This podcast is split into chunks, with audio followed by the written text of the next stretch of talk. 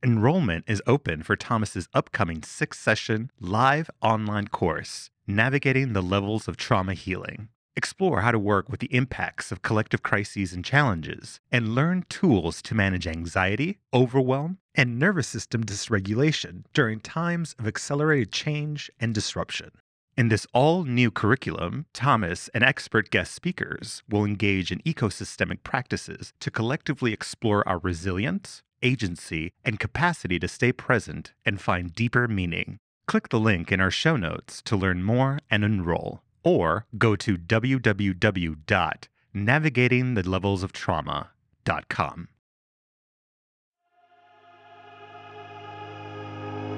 Welcome to Point of Relation with Thomas Hübl, a podcast that illuminates the path to collective healing at the intersection of science and mysticism. In his conversations with visionaries, innovators, artists, and healers, Thomas invites guests into a relational experience that allows inspiration and innovation to emerge. This is the point of relation.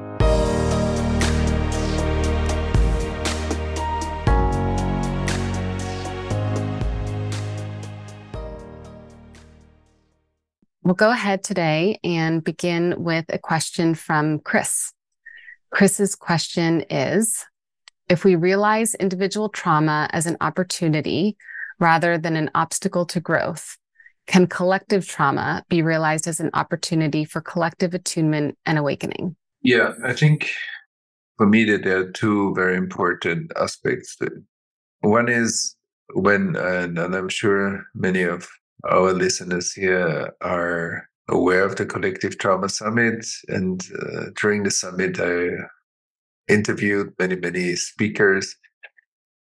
And somehow, often when I ask, okay, tell us a little bit about your personal story and how did you come to what you do today in the world, we mm-hmm. often see that the arc is that many of our speakers started off also dealing with their own trauma story or history and and through transforming or integrating their own trauma their gift that became their kind of purpose or path get unleashed or opened. So this already answers some of the question of course that our trauma integration process and when we talk about trauma integration, we talk about post traumatic learning, so that the integration of our trauma creates a learning process, which means we actually turn our suffering into it's becoming a remedy.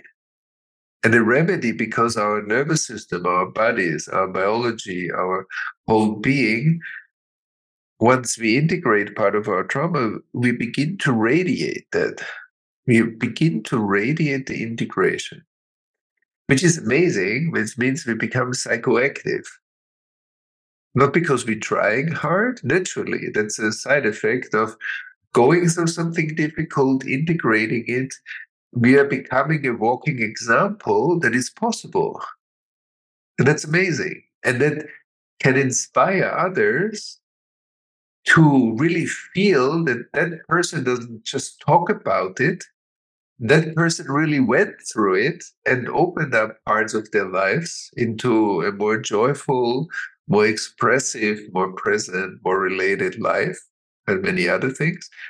And and that's deeply inspiring for people that feel affected by a similar traumatic experience. And I think that's that's really important. So the trauma became wisdom.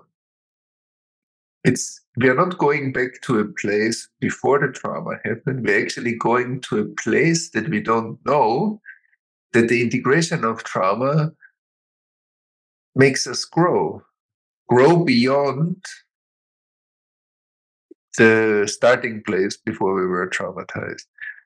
And and I think that's that's very motivating that's very encouraging that's and that's very powerful and that's what i've heard from many of our summit speakers uh, like as a little bit of an archetypal story of healing and i think also many people that work in the healing or therapeutic profession can kind of describe this in their own experience, but a similar principle that even if we heal part of ourselves and then we begin to work with people or clients or patients, and then many of the topics or uh, like a certain aspect of the topics that our clients bring to us help us to heal even more. So the archetypal path of a healer is by healing our own wounds. We actually develop and deepen our healing arts or healing skills or healing capacities.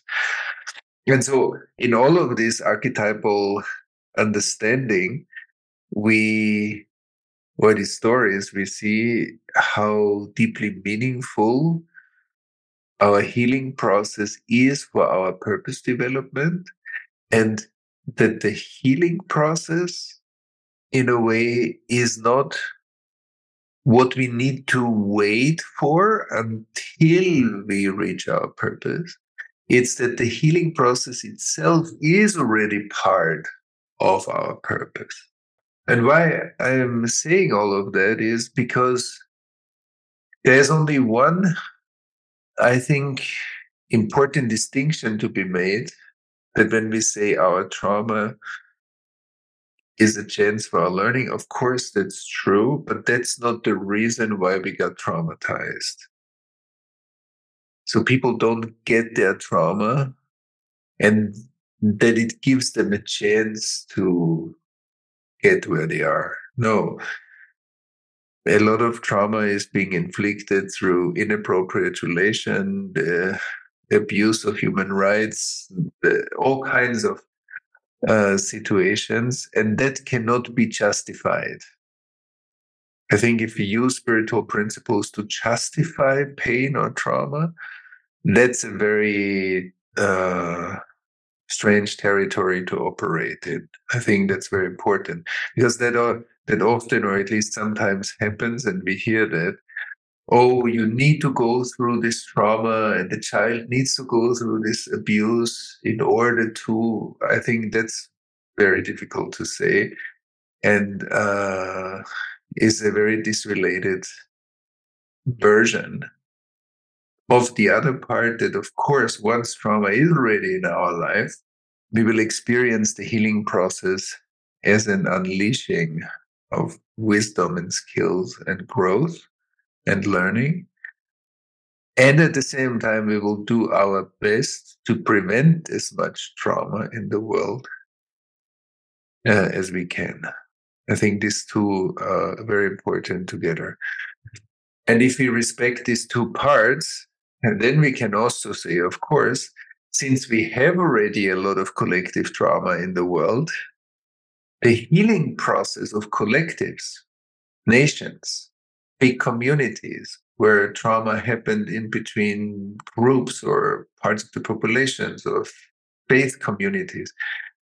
The integration of trauma, not only does it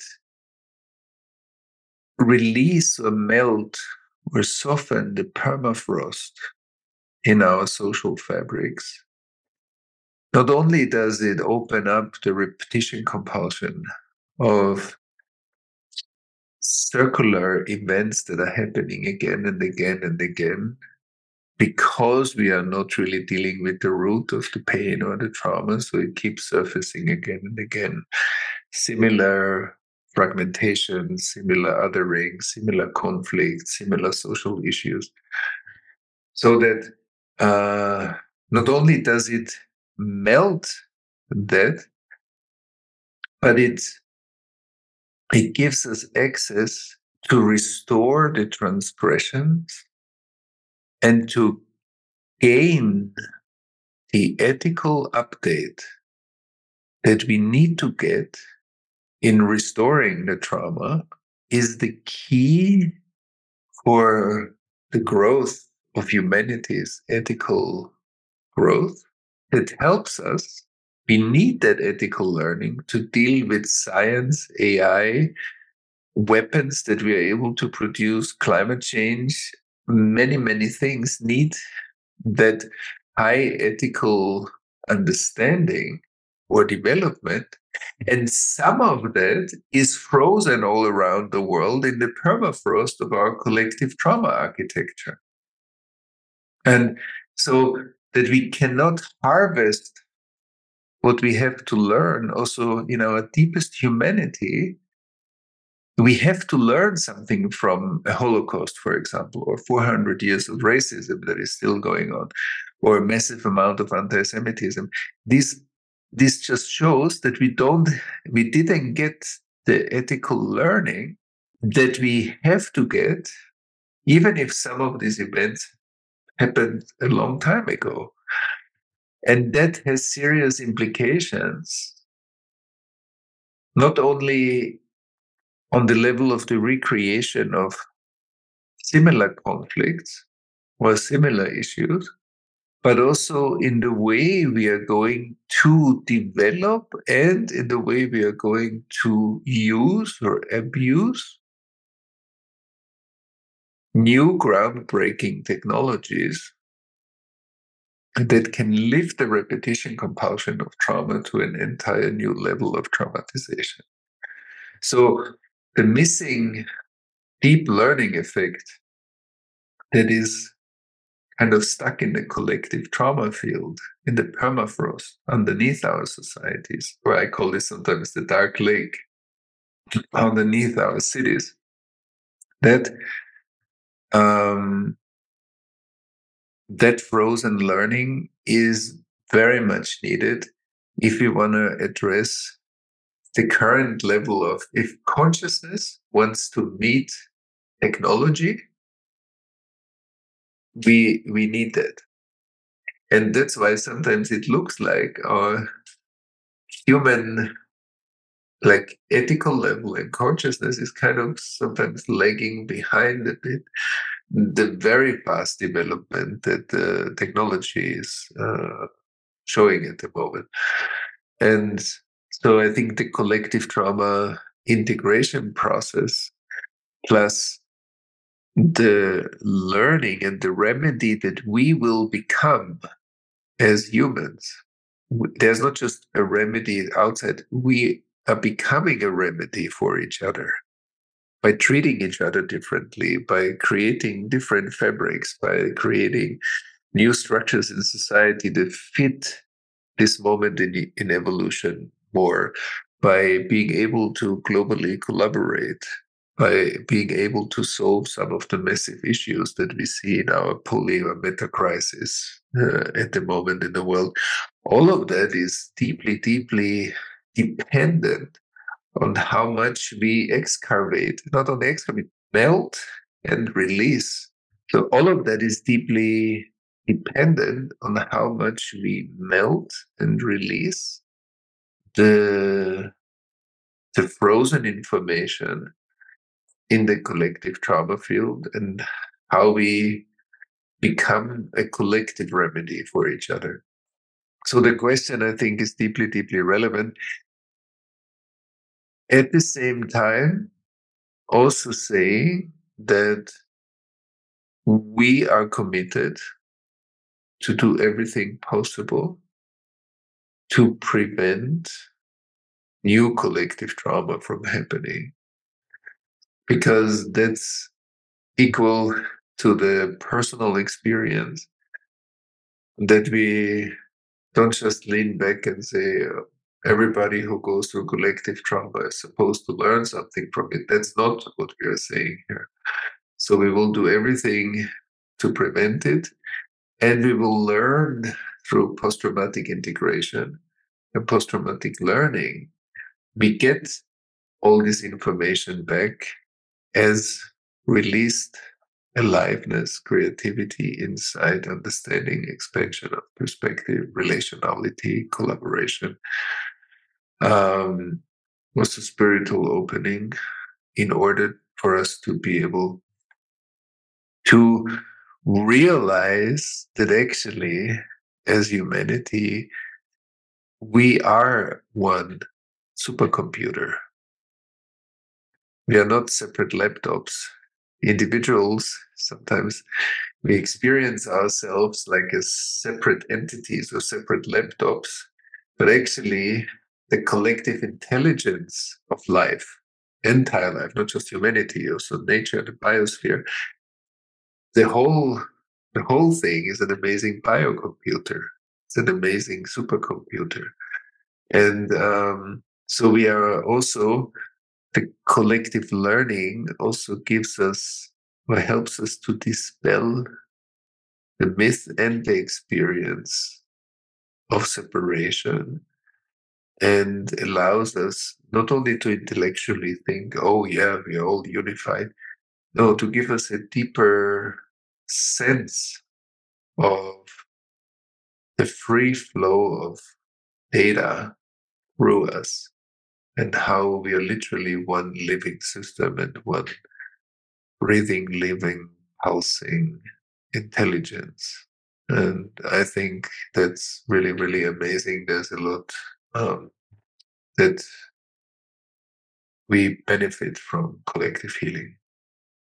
Yeah, that's beautiful. Thank you, Thomas. And I'm imagining that just as you shared with the individual process, that going through that healing then allows somebody to step into their gifts, a similar potential with the collective and to be able to like meet, like you're saying, with the technology to be able to actually um, create, envision new possibilities that are supportive to humanity.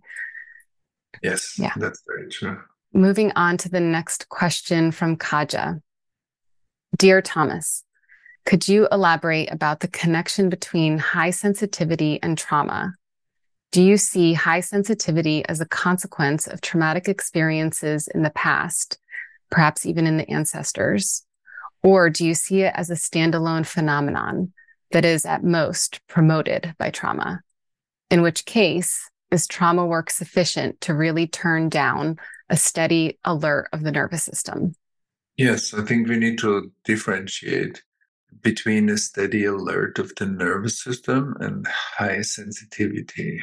Sometimes high sensitivity, well, let's start like this. High sensitivity means a nervous system that has a refined perception and that that refined perception wherever it comes from i mean there are many ways to look at it but the refined perception means that not everybody has the same degree of sensitivity and not everybody for their life purpose needs the same degree of sensitivity. Same as not everybody has the same amount of analytical intelligence or any or social intelligence or any other or kind of physical endurance. So it's we we come with a composition of intelligences that in a way serve our purpose in this life and some people are simply born with a very refined sensitivity. So that in itself is amazing.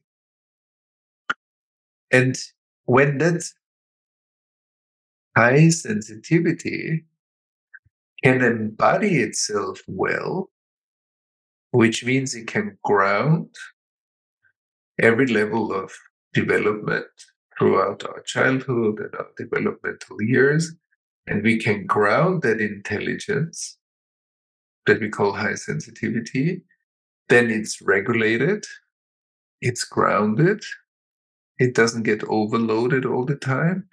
It can regulate itself well in relationships. There's presence behind it, and it's actually an amazing blessing. It's a gift. Now, what often happens is that also people that have a high sensitivity also carry some childhood or ancestral trauma, which begins to mix the benefits of high sensitivity plus some trauma symptoms that kind of get merged in the person's experience. So, one part of it is that I feel often overwhelmed but why do I feel overwhelmed? Because my inner regulation system doesn't fully work. nor does my relational regulation system fully work. So the the symptom of it will be that people often need to go out to resource themselves instead of being able to stay in and and regulate their relationships, which might include that I sometimes need time for myself. But not just because I often get overloaded in the world, and that's why I need to retreat from the world. When that happens, it means that it's like a tree. There's the crown of the tree, there is the trunk, and there are the roots. If the grounding process is partly hurt, the electricity in the body can discharge itself into the soil. And that means that a lot of electricity stays in the nervous system up here. It can't fully exhale. So in our nervous system, it's like a lightning rod. The energy needs to be able to flow into the ground. If the base or the grounding is partly hurt or has early developmental trauma, then a lot of the inner experience circulates in the system and it creates a feeling of constant overload suffering. And some people say that suffering is because of my high sensitivity. And I would say no. That's only partly true because, yes, there is a high sensitivity, but there is also a part that can't regulate itself well because it got hurt. So when we take care of the trauma aspect and we ground it more and more, so the overload of the high sensitivity will get less and less, will ground itself, and will become a much more regulated way of living that, and that's also true, fits that higher level of sensitivity. So maybe that person will take care of certain things in, in their life that match what they need given that that higher level of sensitivity but that doesn't mean that it's a burden it's being perceived as a burden no because if energy can flow through then it's not a burden it's just a higher degree of of feeling the world and often people that carry that intelligence also need it for their purpose. And so it's a blessing. If a person like that works as a healer, for example, or a therapist, that intelligence helps us to feel our clients in a very refined way. Or whatever we do, it has a refined quality to it. If that's the nervous system of an artist, if that's the nervous system of the musician, so it will flow into my deep, refined capability playing with visual art, music, whatever, or any other profession. But it's an addition to my skill set. It's a, it's the base of my skill set. And so that's that's a very good question because often it's mixed, and often we, I hear the people project their struggle onto that high level of sensitivity. And that might have been reinforced by uh, the fact that often parents didn't attune well to the sensitivity of the child. And so the child felt kind of often the invasion or the dissonance of that lower level of attunement that doesn't fit the intelligence of the child. And that's why early on children started to protect themselves. And it's true that the sensitivity needed a different approach, a different attunement, a different engagement, a different seeing, a different holding for the nervous system to exhale and to feel safe and grounded, and connected. And uh, so that's that really needs to be taken seriously because some people brush it off as, oh, don't don't don't be so sensitive and don't take everything so seriously or don't don't don't don't is a kind of a disrespectful way of of listening to the real suffering of people that feel often overloaded and uh, and that needs to be taken seriously and at the same time, not everything is just because of the high sensitivity, but also the after effects of personal trauma or or ancestral trauma. As Katja said also in the in the question.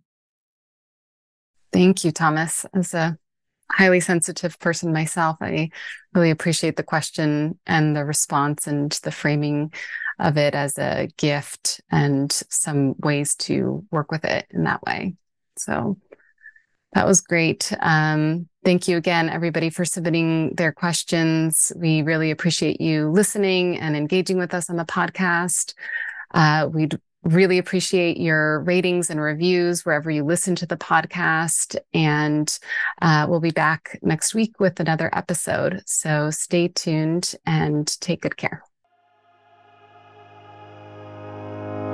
Thanks for listening to Point of Relation with Thomas Hübl. Stay connected by visiting our website, pointofrelationpodcast.com, and by subscribing wherever you listen to podcasts. If you enjoyed this podcast, please leave us a positive rating and review and share about us with your community on social media. Thank you. We appreciate your support.